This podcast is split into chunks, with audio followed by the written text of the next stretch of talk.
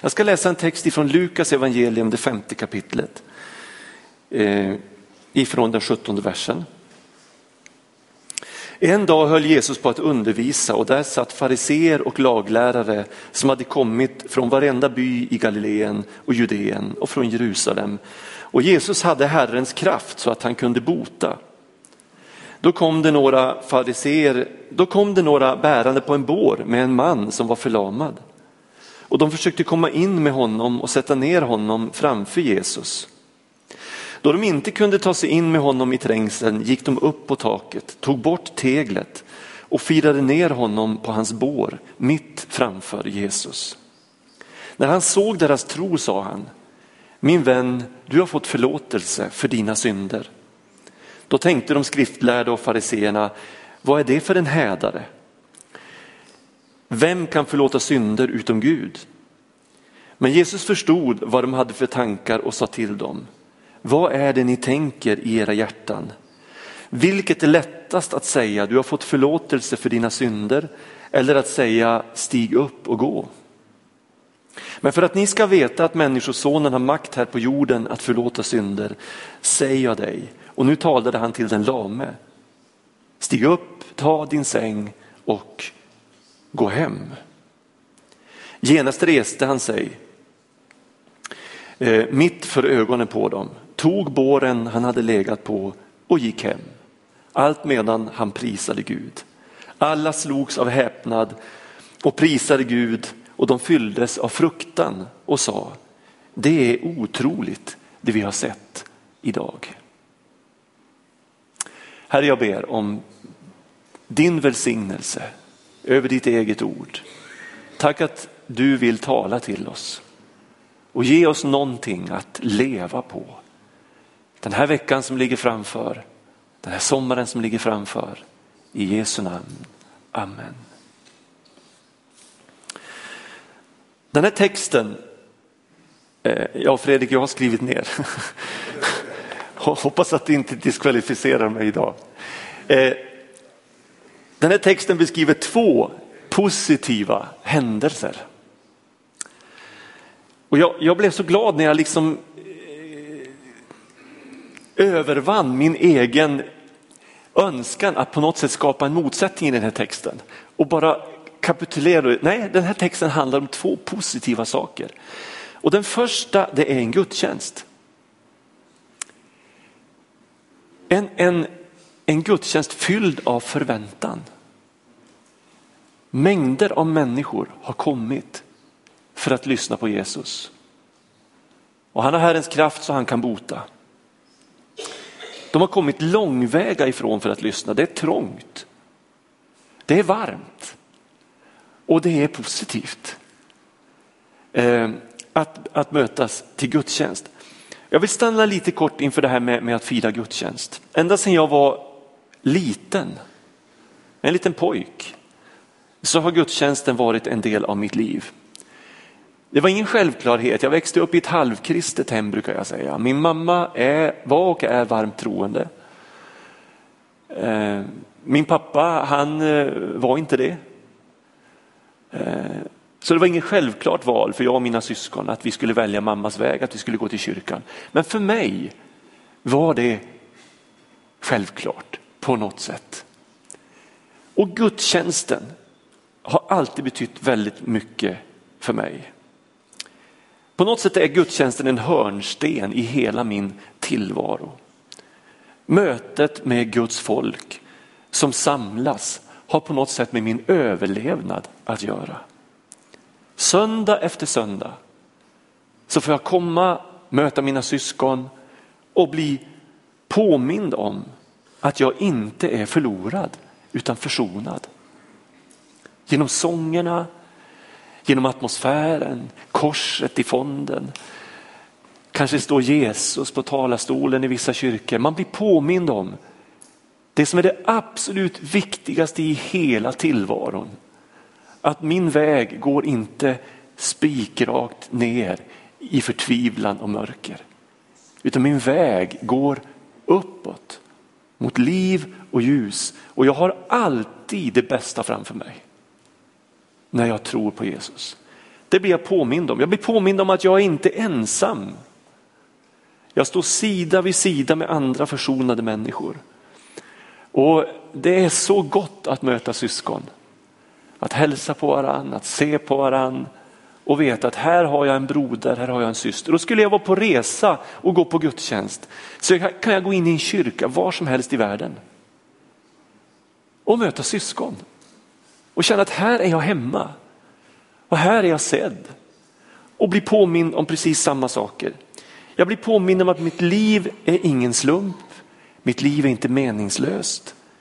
Jag är utvald, jag är kallad av Gud till tjänst för honom. Jag blir påmind om att jag inte är utan resurser, jag är inte kraftlös.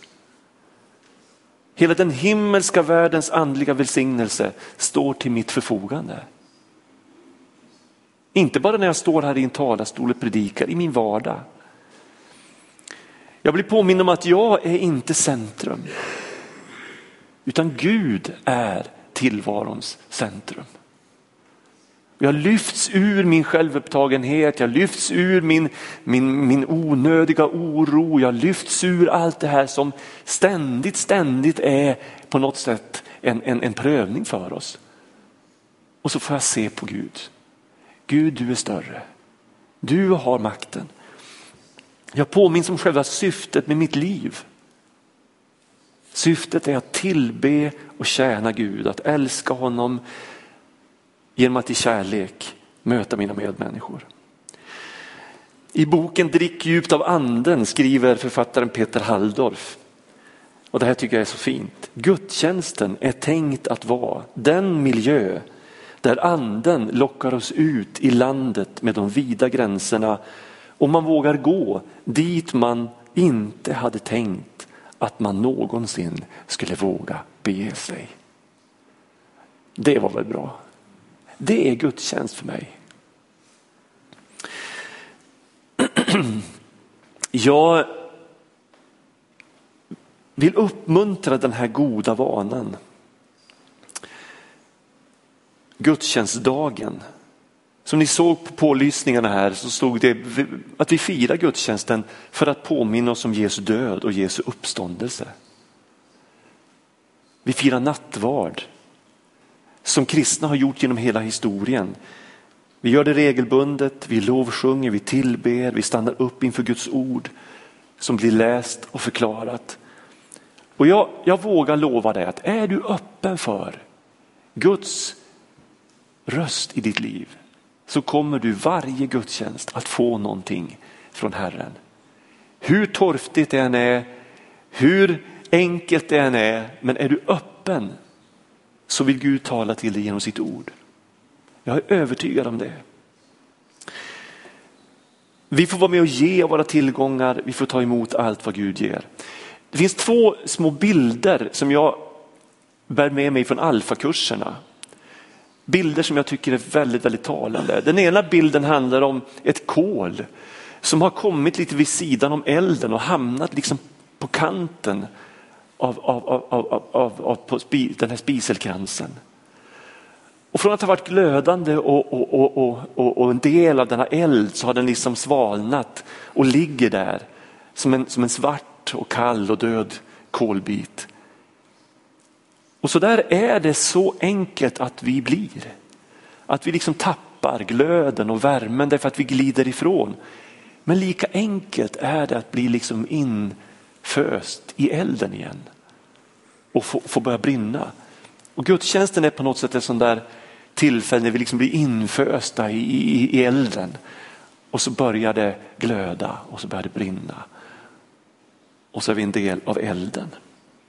En annan bild är bilden på en, en sån här gammal eh, svamp. Ni vet riktiga svampar, om inte de används på ett tag så blir de stenhårda och du kan doppa dem i vatten och plocka upp dem igen och det händer inte så mycket. Då behöver de liksom ligga i blöt och, och börja på något sätt återfå förmågan att suga åt sig av det här friska vattnet. Men när den väl har fått tillbaks den där förmågan då, då är det bara att stoppa ner den så blir den liksom direkt uppfylld och så kan du krama ur den och så direkt uppfylld. Så där är det att komma på gudstjänst. Det är att liksom bli bearbetad, det där hårda får mjukas upp och så återfår man förmågan att suga upp eh, det friska vattnet från Gud. Ta med de bilderna. Det var den första positiva händelsen. Den andra positiva händelsen den handlar om några män. Eh, många av er är bibelläsare och många av er kände igen den här berättelsen. Ni kanske har funderat mycket på de här männen. Som, som istället för att direkt gå till gudstjänsten lyder en maning att just det, vi har ju en, en vän som inte kan gå på gudstjänst. Och så går man och hämtar honom på hans bår, man bär honom till gudstjänsten. Och vilka fina exempel de här männen är. Deras handling visar att de verkligen känner Jesu hjärta. De är beredda att försaka, de är beredda att offra för någon annans skull. Det står om Jesus i Matteus 9 att när Jesus såg människorna så fylldes han av medlidande med dem. För de var illa medfarna, de var hjälplösa, de var som får utan herde. Och det här är väldigt starka ord som står i Matteus 9. När det står att Jesus fylldes av medlidande så är det ett ord som i grundtexten är kopplat till våra inälvor. Alltså Jesus berörs i sitt innersta när han ser hur människor har det. Det tar tag i hans mage. Och det gör någonting med honom som gör att han inte kan låta bli att på något sätt försöka möta dessa behov. Illa medfarna kan också betyda plundrade av rövare. Hjälplösa kan betyda att man är utkastad, bortkastad därför att man är värdelös. Det här såg Jesus när han såg människorna. Och De här männen verkar på något sätt ha blivit fyllda av samma kärlek. Så att de, de går och hämtar den här mannen.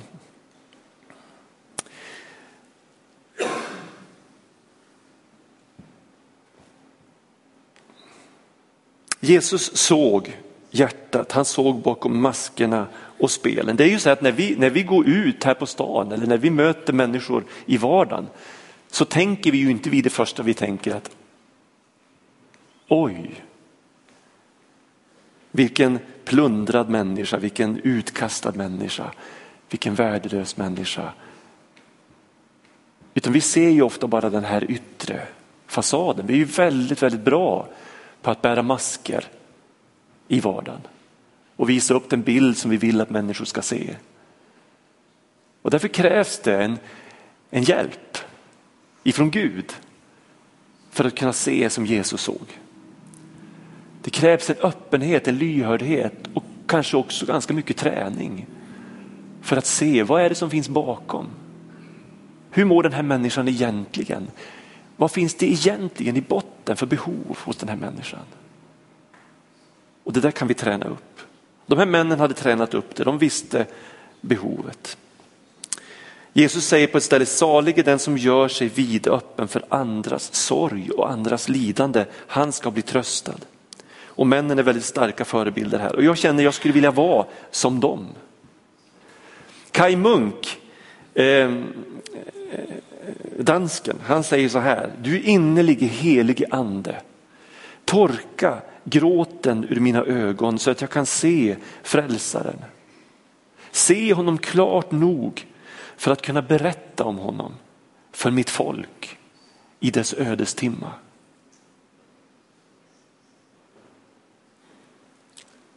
Och det skulle jag vilja kunna göra. Tänk om jag kunde berätta för mina medmänniskor om frälsaren. Den här texten vill lära oss att om vi inte är så egoistiska och självupptagna och bekväma utan öppnar vårt hjärta för andra, för deras behov, för deras sorg, deras ensamhet eller vad det nu kan vara, så kan mirakel ske. Fredrik fick uppleva mirakel på skolgården. Därför att han var öppen för att Gud är med mig. Gud vill ge mig tankar, Gud vill leda mig. Jag får Du använder ett sånt underbart uttryck att liksom vila i, i, i Gud, i vardagen. De hade ett, en fantastisk medkänsla de här männen. Det andra som jag tänker på i texten är att de hade en sån uthållighet. Vilka hinder är det som står i vägen för de här männen? Ja, naturligtvis i porten egoismen. Den är ju alltid en, en sån bov i våra liv. Att vi tänker först på oss själva innan vi tänker på andra. Men de övervann den. Bekvämligheten. De valde ju inte den bekvämaste söndagen eller vad det nu var för någon dag. Utan de, de valde en liten obekväm variant. Den lame var naturligtvis ett hinder. Det, det, är inte lätt att gå och bära en lam man på en bår, kanske i kilometer för att komma till en gudstjänst. Men de övervann också detta. Folkmassan var ett hinder. Ibland kan ju faktiskt kyrkan och gudstjänsten vara ett hinder för människor. Vi, vi vill inte det, vi tänker inte så, men vi kan vara ett hinder. Genom att vi är fokuserade på fel saker. Och det kan krävas mod att ta sig igenom folkmassan i en gudstjänst. Det kan vara motigt att komma in på kyrktorget. Det kan vara ett hinder att söka sig fram för förbön. För vad ska, vad ska de andra tänka om mig? Om jag går fram där? Om jag blottar att jag har behov? Det finns hinder att ta sig förbi. Kommentarerna när de kom där med båren och försökte ta sig in och folk tittade över axeln och undrade, snälla någon ge er iväg, det är fullt här. Det här är ju ett meningslöst projekt. Kanske mycket otro fick de höra också. Eh, och en del hånskratt kanske. Alla dessa återvändsgränder som de stötte på, listan kan göras lång. Vi behöver träna oss i att tänka tro. Och det handlar absolut inte om att förvanska eh, verkligheten utan om att lära oss att se med Guds ögon.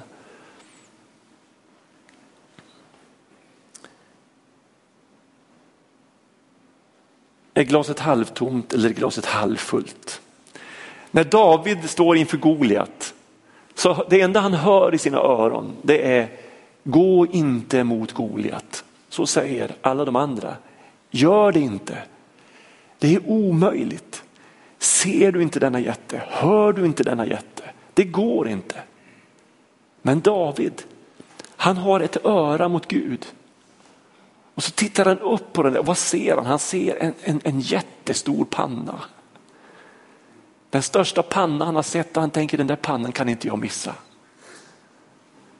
Och så går han med sina vapen mot den väldige Goliat och så faller han.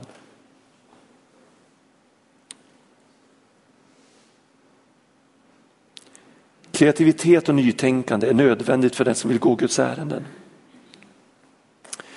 Och jag upplever när jag läser Bibeln att Gud ständigt säger till oss, om du bara tar ett steg i taget och litar på mig så ska jag förse dig med den kraft du behöver. Den nåd du behöver, den uthållighet du behöver. Så mycket i tillvaron vill få oss att ge upp. Jag såg för ett antal år sedan en, en, en, ett experiment. Man tog en av de här, en, en av de världens mest eh, eh, eh matfriska eh, och eh, vad säger man, eh, eh, fiskar, barracudan. Den, den, är en rovfisk, den, den, den äter andra fiskar och den kan till och med ge sig på människor i vissa lägen. Den har sylvassa tänder och den är liksom programmerad för att jaga. Så tog man den här fisken och ställde den i ett akvarium med en liten fisk mitt emot och så sänkte man ner en glasskiva mellan barracudan och den här lilla fisken. Barracudan följde sin instinkt, den körde rätt in i glaset med käftarna öppna för att sluka den här fisken men bara slog sig i glaset. Och gång på gång så liksom körde den nosen in i, i, i glaset och höll på och höll på och höll på. Men långsamt, långsamt så mattades den här barracudans eh, eh, tro, om man nu får säga det, att den skulle lyckas. Och till slut så stod den bara där. Fenorna bara dallrade, stod där mot glasskivan. Och då lyfte man upp glasskivan. Så att det fanns ingenting mellan den här barracudan och den här lilla fisken. Men fisken hade förlorat sin instinkt att sluka den lilla fisken. Så de bara stod där, nos mot nos, så här och ingenting hände. Missförstå nu inte den här bilden, men på något sätt är du och jag kallade att vara, ja, Bibeln säger att vi, vi ska vara lejon. Det ligger på något sätt nedlagt i oss av Gud själv. Att tjäna honom med hängivenhet och kraft och uthållighet, med uppfinningsrikedom. Men så mycket vill liksom ta det här ifrån oss så att vi blir tama, likgiltiga, tvivlande, tveksamma, handlingsförlamade. Och då behöver vi helas. Då behöver vi återfå det vi är skapade till att göra. Den här texten vill lära oss att, att det alltid finns utvägar om vi inte ger upp. Och då kan mirakel ske. Den tredje saken som jag tänker på när de här, de här männen, det är deras Jesusförtroende. Utan tro så hade den här berättelsen knappast funnits i vår bibel. Då hade de här, de här männen aldrig hämtat den sjuke. Och även om de hade hämtat honom så utan tro så hade hindren fått dem att ge upp. Livets olika situationer prövar vår tro. Och när vi misslyckas, när vi ger upp och kommer på att vi har misslyckats och ger upp. Så låt oss då inte fortsätta på den vägen utan vända om och säga Gud, förlåt mig för att jag, gick, för att jag gav upp. Jag vill inte göra det nästa gång. Nästa gång jag står i ett tillfälle så vill jag vara frimodig. Så reser vi på oss.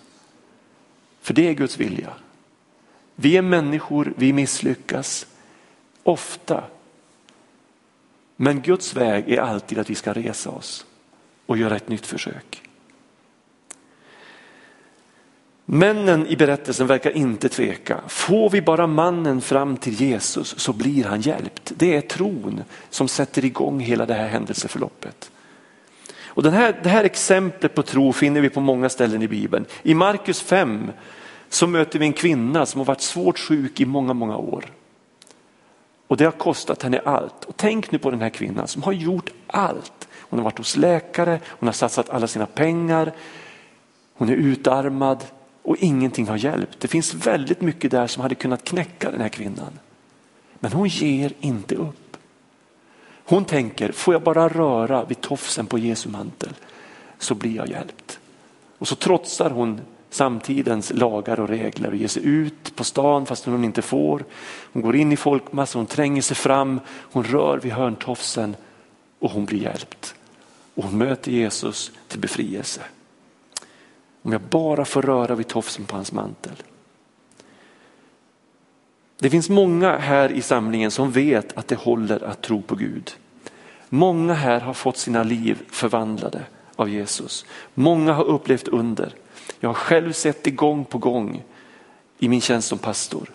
Och det finns färska exempel på att Gud verkar. Och jag tror att förtroendet för Jesus avgör i väldigt hög grad vår handlingskraft. Vad kan vi då förvänta av Jesus? Ja, för det första så, så är Jesus vår frälsare. Vi kan förvänta frälsning. Eh, och, och eh, frälsning det handlar ju om att få kursen vänd från hopplöshet och död till framtidstro och ljus och liv.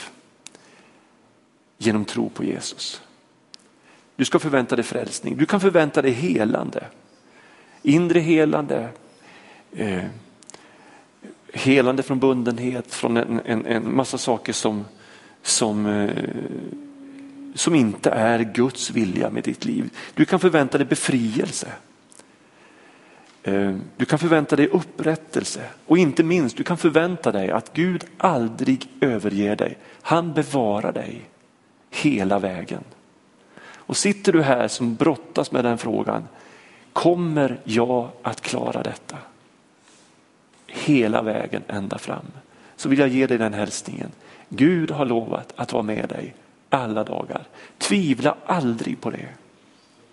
Utan vila i att du är i Guds händer hela vägen.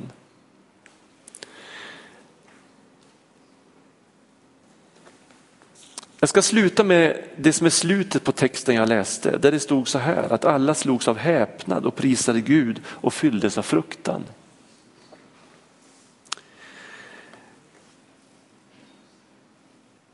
Texten avslutas med en stark upplevelse av Guds fruktan.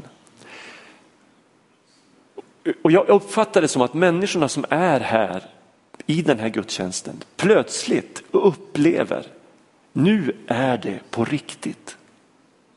Och det är intressant att Jesus säger så här i texten. För att ni ska veta att människosonen har makt här på jorden att förlåta synder. Så säger jag till dig, stå upp och gå. Ta din säng och gå hem. Alltså för att visa alla i den samlingen att nu är det på riktigt. Så botar Jesus den här mannen. Och det fyllde dem med fruktan.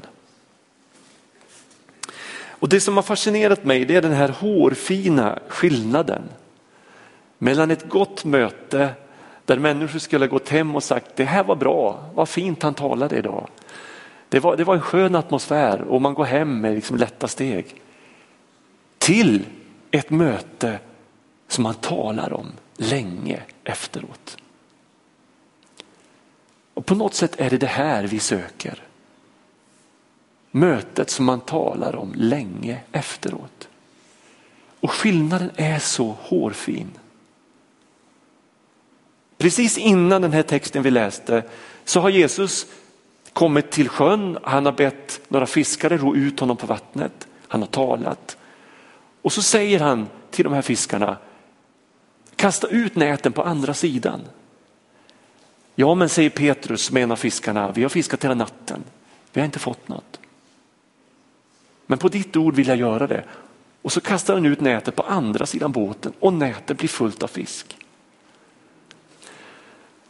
Och den här berättelsen tycker jag också handlar om den här hårfina skillnaden.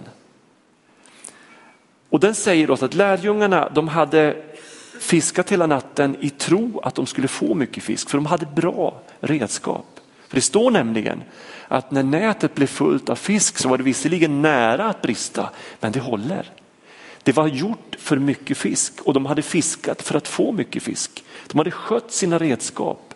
De hade gjort det i tro men de hade inte fått något. Men så den där lilla hälsningen från Gud, fiska på andra sidan båten. Ner med näten och plötsligt var nätet fullt. Den där hårfina skillnaden mellan det som är bra och det som talas om länge efteråt.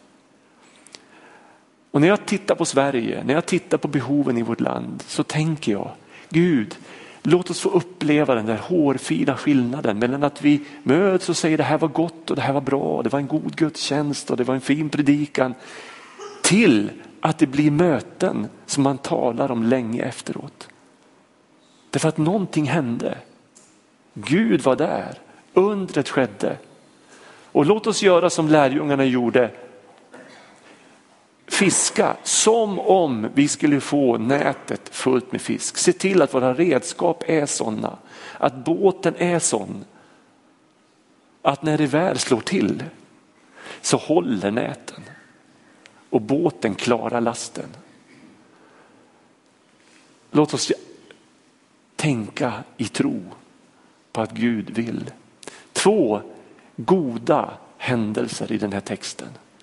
Den hårfina skillnaden mellan det, det som är gott och det som är extraordinärt. Det som man talar om länge efteråt. Amen. Herre, jag tackar dig för att, att du vill hjälpa oss in i det där momentet. Där vi finns med i flödet ifrån tronen. Där vi inte kämpar och sliter i egen kraft utan vi har fått det där extra tilltalet. Den där extra känslan, följsamheten, lyhördheten, tajmingen som bara du kan ge. Herre, hjälp oss att inte gräma oss över det som varit. Hjälp oss att inte hamna i fördömelse eller missmod, för du har inte gett oss modlöshetens ande, utan kraftens ande, kärlekens ande självövervinnelsens ande. Herre, du är utvägarnas Gud. Hjälp oss att aldrig glömma det. Och även om vi inte har hittat lösningen än så innebär det inte att vi aldrig kommer att hitta den. Utan vi har bara inte hittat den än.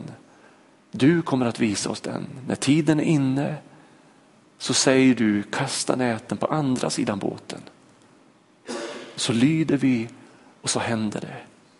Hjälp oss att vara uthålliga tills vi har fått hål i taket och fått ner mannen framför dina fötter. Hjälp oss att inte ge upp utan fortsätta trots motstånd och hinder. Gud, du är större. Du har all makt i himmelen på jorden och ingenting är omöjligt för dig. Välsigna mina vänner här idag, välsigna mina syskon. Herre, ge oss mer av Abrahams tro. Där allt hopp var ute, där hoppades han ändå och trodde. Stärk vår tro. Ge oss tro för det vi inte har tro för idag. Vidga platsen där vi står. Vi ber om det Gud. För den här stadens skull, den här bygdens skull, för vårt lands skull. Tack att du hör min bön. I Jesu namn. Amen.